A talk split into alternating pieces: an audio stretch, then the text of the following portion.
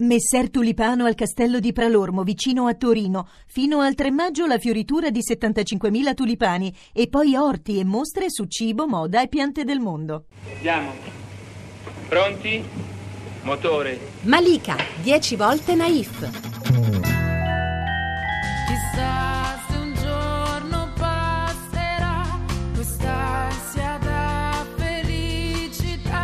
Immaginate di essere come me su un volo che ti riporta da Johannesburg a Malpensa e su quel volo di trovare uno dei dischi che nel migliore dei modi possibili ha mescolato i generi e le possibilità di immaginazione.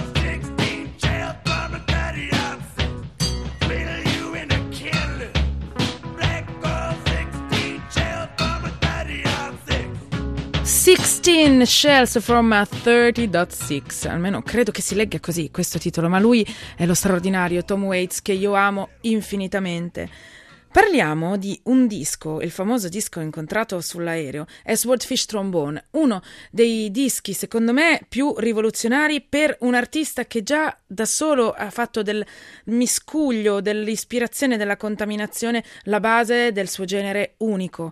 E Secondo le mie fonti, che dovrei andare a verificare, ma sono nel- nella persona di Stefano Brandoni, che è un chitarrista straordinario e che appunto nel caso eh, questa informazione fosse inesatta, vi invito a prendervela con lui. eh, Tom Waits andò a prendere l'orchestra pigmea e pre- quindi per realizzare questo disco, appunto Swordfish Trombone, e gli fece suonare eh, la sua musica, ma alla loro maniera, quindi con un elemento di tradizione africana fortissima che si sente in uno dei veramente in un disco che non, non si può non avere, secondo me. E nel mio piccolo ho pensato che proprio l'esempio di Waits fosse adatto per la costruzione di una canzone che continua a parlare del tempo, ma lo fa in una, in una forma eh, meno meno ansiosa positivamente e invece più eh, in qualche modo eh, spaventata dalla, dall'impossibilità a volte e la non voglia proprio di viverlo con, eh, con eh, estrema attività. Si intitola Ansia da felicità.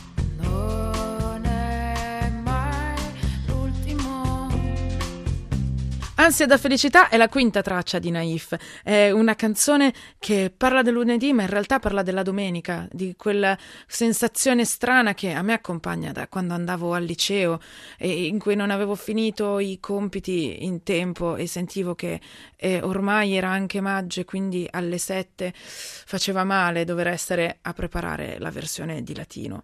Per la parte musicale abbiamo Matteo Buzzanca che è un ragazzo di grandissimo talento e che secondo me va tenuto molto molto molto sott'occhio. E I suoni sono, se vogliamo, eh, ispirati a una parte eh, ritmica che a me ricordava l'atteggiamento di Lurid, tanto che per rendere bene l'idea l'abbiamo suonata proprio una domenica mattina di novembre.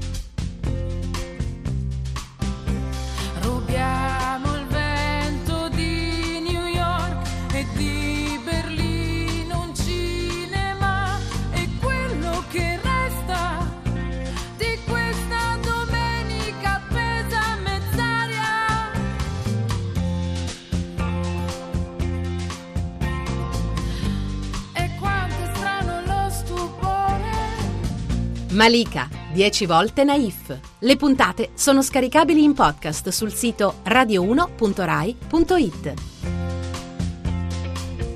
Alla parte tecnica Pino Itri, collaborazione di Simona Luciani, a cura di Andrea Cacciagrano e Lorenzo Lucidi, regia di Andrea Cacciagrano.